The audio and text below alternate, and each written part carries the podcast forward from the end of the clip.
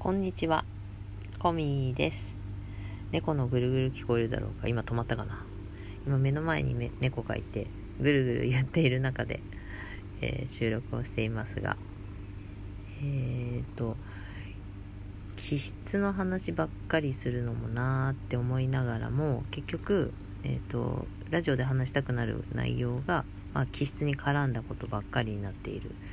けどまあその話したいことを話していきたいので、えーと、今日ももちろんその話なんだけれどと皆さんがそれぞれいろんな気質があってで自分の気質がちょっとうんと珍しい感じっていうのかな。同じタイプの人が少ないという気質であるということを分かってま、楽になったっていうのがあるんだけどうんとこれ自分の気質じゃないものを理解するって無理だと思ってる。無理だと思ってます。あのもうそれずっと前から思ってたけどだからだから私はその、まあ、一般的な皆さんが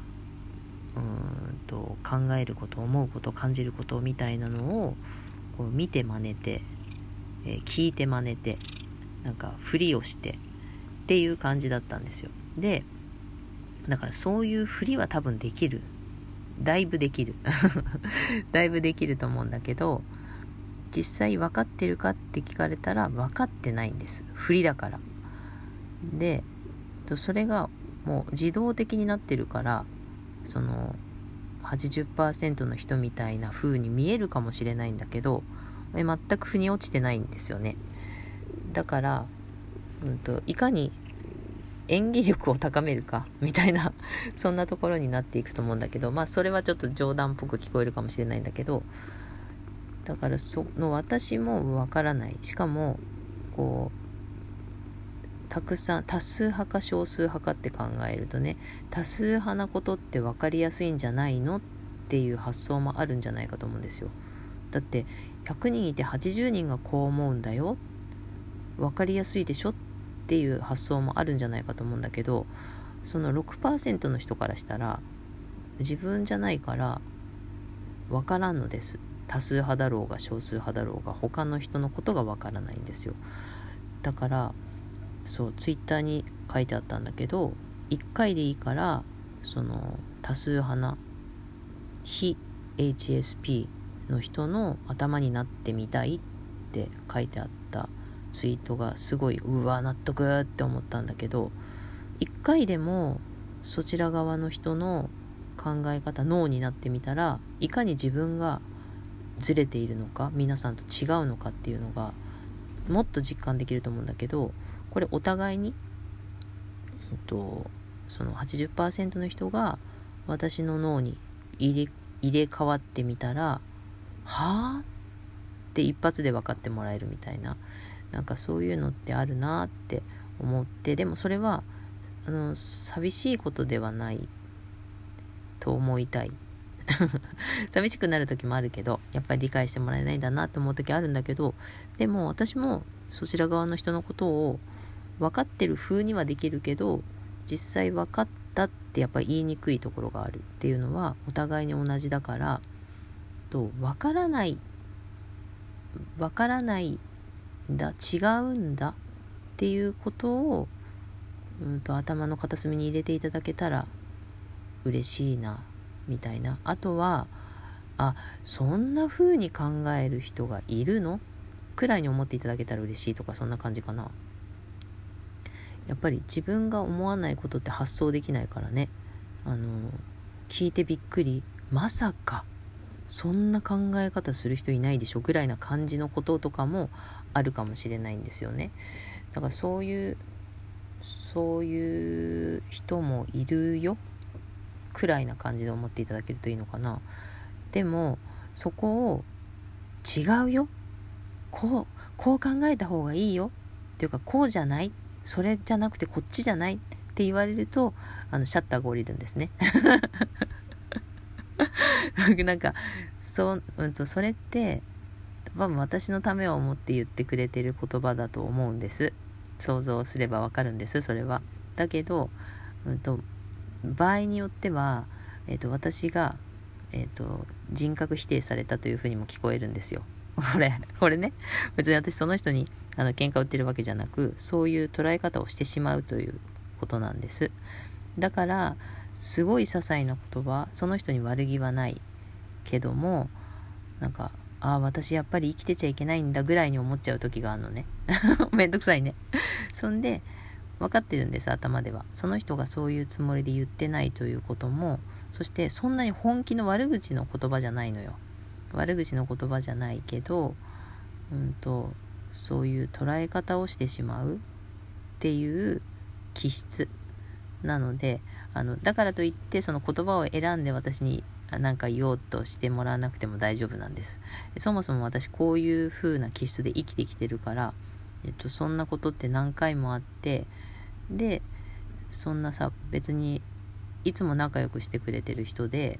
たまたまその時そう言ってその後も仲良くしてないわけじゃなくてだからその人が悪気がなかったそういうつもりで言ってないっていうのは分かっているっていうことも何回も経験しているからその自分はすごく傷ついてるけどその言葉に悪意がなかったっていうことも分かりながら生きてきたので、えーと、言葉を選んで発言してもらわなくても大丈夫なんだけどうんとそういう感覚を持っているよっていうことを分かっていてもらうと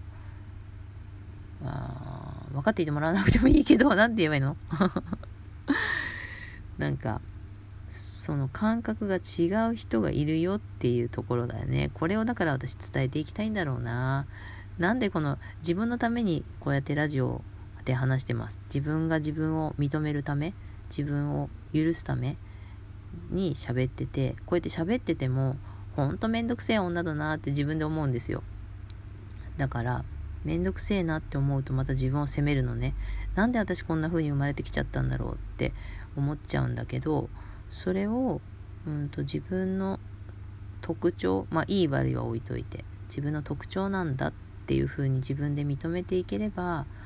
こういう自分も許せるかもっていうので話し始めてるんですね。うん、でうんと、その違い、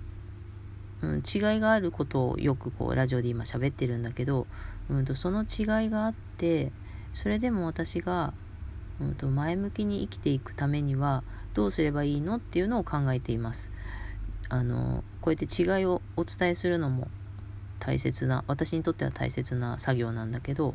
うんとそこばっかり言ってるとなんか後ろ向きに聞こえると思うんですよ。なんかそんなことばっか考えてたってあの明るく生きられないでしょって思ってる方もいるかもしれないからねあの私はどうしたらこの気質のままうん前向きに自分を認めて生きていけるようになるのかなっていうのを考えているのです。うん、でそのためには、えーと自分の強みを自分で自覚するっていう作業が必要だろうと思っているんです。本とかにもなんかそんな、うんと、ワークみたいなのがあったりしてまだそれやれてないんだけど自分の何て言うかなそうね特徴を自分で知ってそれをどういう風にしていくんだろう。まだ一個もやってないからあれなんだけどなんか自分の、ね、人の強みはよく見えるんですよ。ああの人ここが強みだな。ここすごい素敵なところだな。っていうのを私多分褒めるの上手だと思うんです。自分で言うのもなんだけど。あの周りの人見ててどんな人でもあここっていうところ褒めるところ見つけるのすごい上手だと思うんだけど自分のってなると一個も見えてこないんですね。でえ一個もって思うかもしれないです。あの私皆さんの前で喋ったりしてるからここがいいところじゃないって言ってもらうこともあるんだけどそこが私にはピンとこないんです全て。またって。またって思っちゃうぐらいあの自覚ができないんですよ。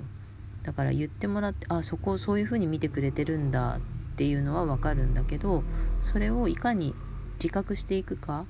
っていう作業をすると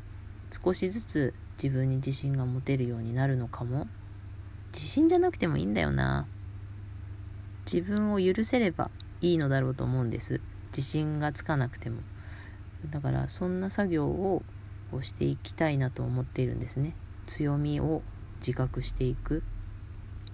うん、これ多分苦しいだろうなって思うあのそこを本当できない部分だからすごい大変な作業になりそうだなと思ってるけどそうしないとあのこのままなんよね。うん、だからこの気質に気づいたということはそのそういうこう前向きに生きるためのなんか対策も取れるのかなっていうそういう期待はあるんです。うん、だけど、うんと、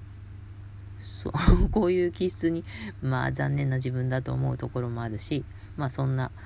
あのそんなところです。うん、えっと